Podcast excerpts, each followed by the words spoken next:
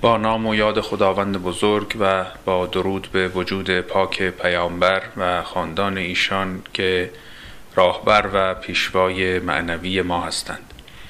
این برنامه قسمت یازدهم از گفتار در باب احوال قرآنی است و قصد ما این بود که پس از مفهوم امید که به عنوان یکی از آموزه های مهم معنوی قرآن در نوبتهای پیش به اون پرداختیم به سراغ مفهوم شکر. برویم که اون هم از حکمتهای کلیدی قرآن است و بنا به آیه دوازده سوره لغمان از اصول حکمت است.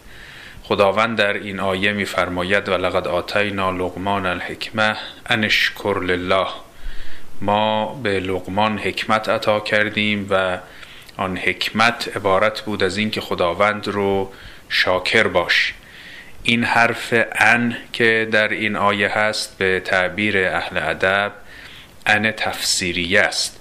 یعنی عبارت پس از اون عبارت پیش از اون رو تفسیر می کند و توضیح می دهد میفرماید ما به لقمان حکمت دادیم و منظور از حکمت این است که شکر خداوند رو به جا بیاور اما پیش از اینکه به توضیح مفهوم شکر بپردازیم و از این حکمت عظیم بهره برداری کنیم مایلم نکته کلی رو در مورد رابطه معنویت با عقل و علم و اخلاق ارز کنم.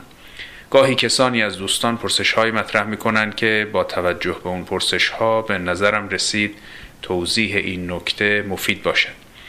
ابتدا درباره عقل. عقل در یک معنای وسیع و کلی به معنای همه قوای ادراکی انسان است و همه روش های معمول که انسان با اون کسب معرفت می کند این که می‌گویند انسان حیوان عاقل است یعنی تفاوت انسان. با دیگر حیوانات اینه که انسان توان کسب معرفت دارد.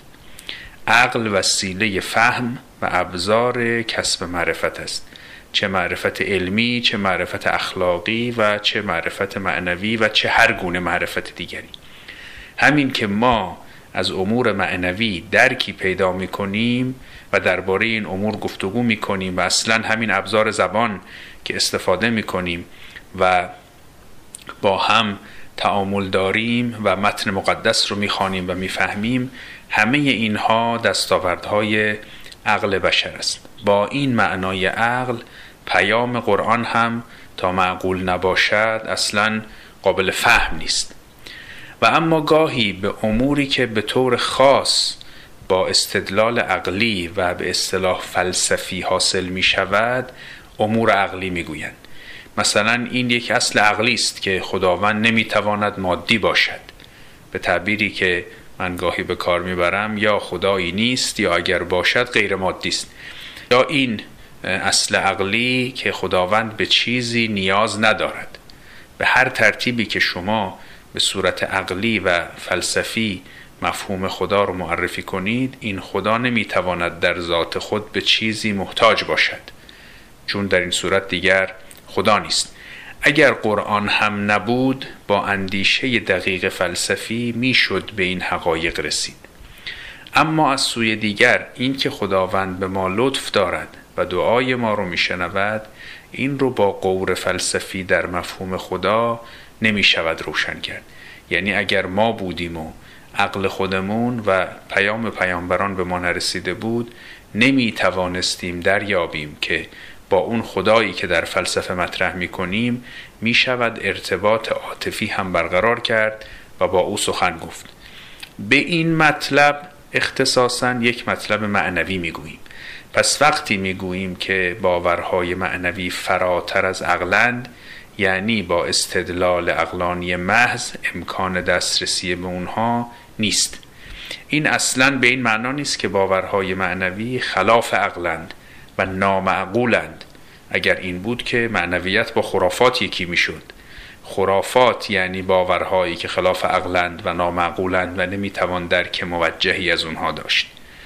پس باورهای معنوی باورهایی معقول و پاکیزه و قابل فهم و قابل گفتگو هستند که با شیوه های استدلالی محض فلسفی نمی‌توان اونها رو اثبات کرد و باید از پیامبران شنید. اما با امور عقلی فلسفی هم تعارضی ندارد. به سراغ علم برویم. علم در اینجا به معنای مطلق معرفت و دانش نیست. در اینجا منظور از علم علوم تجربی است یعنی علوم تجربی طبیعی مثل فیزیک و شیمی و زیستشناسی و علوم تجربی اجتماعی مانند اقتصاد و جامعه شناسی و علوم سیاسی. این علوم بر روش های تجربی یعنی نظریه پردازی و آزمون و تایید و ابطال تجربی مبتنی هستند و پدیده های طبیعی رو تبیین یا پیش بینی می‌کنند. در اینجا هم وقتی می‌گوییم که امور معنوی ورای معرفت علمی هستند به هیچ وجه به این معنا نیست که با علم در تعارضند. اگر چنین بود که باز همون مشکل خرافات پیش می آمد بلکه منظور این است که انتظار نباید داشت که علوم تجربی باورهای معنوی رو توضیح بدهند. مثالی که در یه نوبت ارز کردم این بود که علم نمی‌تواند هدفی در این جهان ماده نشان بدهد. اما باور معنوی مبتنی بر قرآن می‌گوید جهان هدفمند است.